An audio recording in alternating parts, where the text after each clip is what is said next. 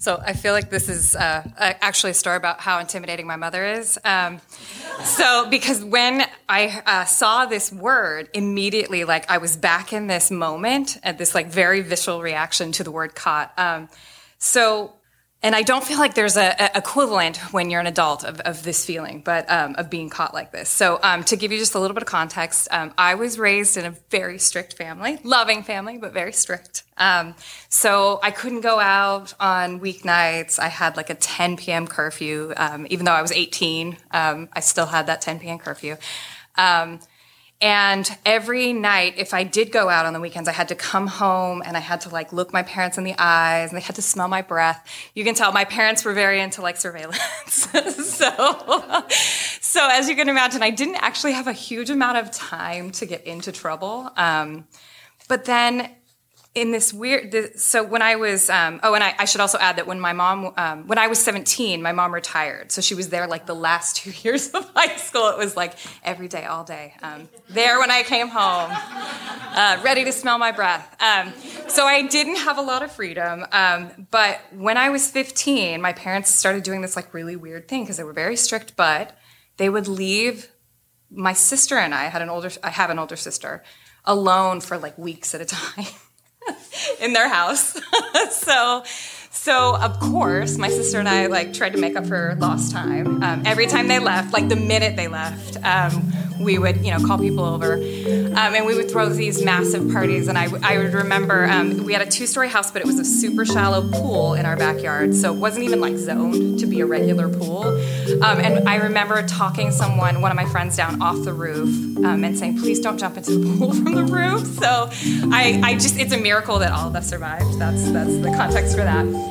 Um, but in order to, so I, the other thing that I should say is that my parents have like an immaculate house. It's spotless.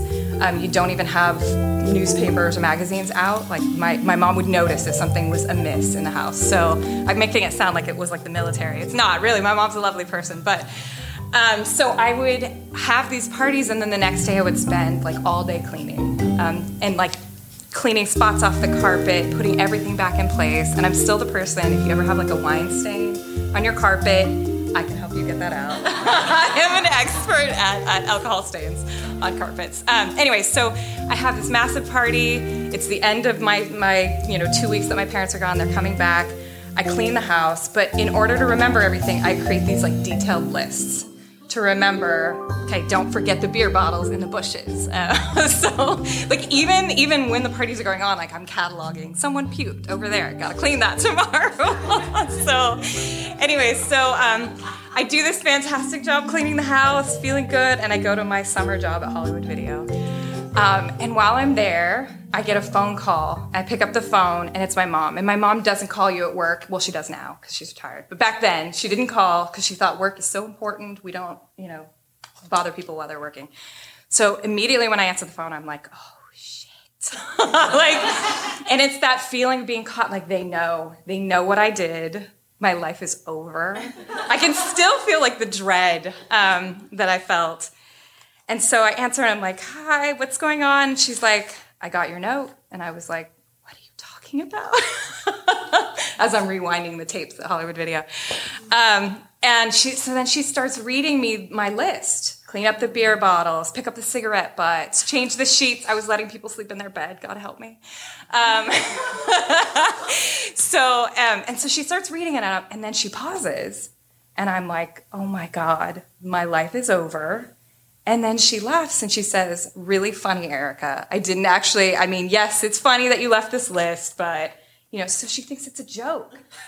She totally, and I still to this day, I actually asked her the other day, um, Did you really believe that? Or was it just too much trouble to punish me? Because that punishment, I mean, she would have sent me to military school. I'm not kidding.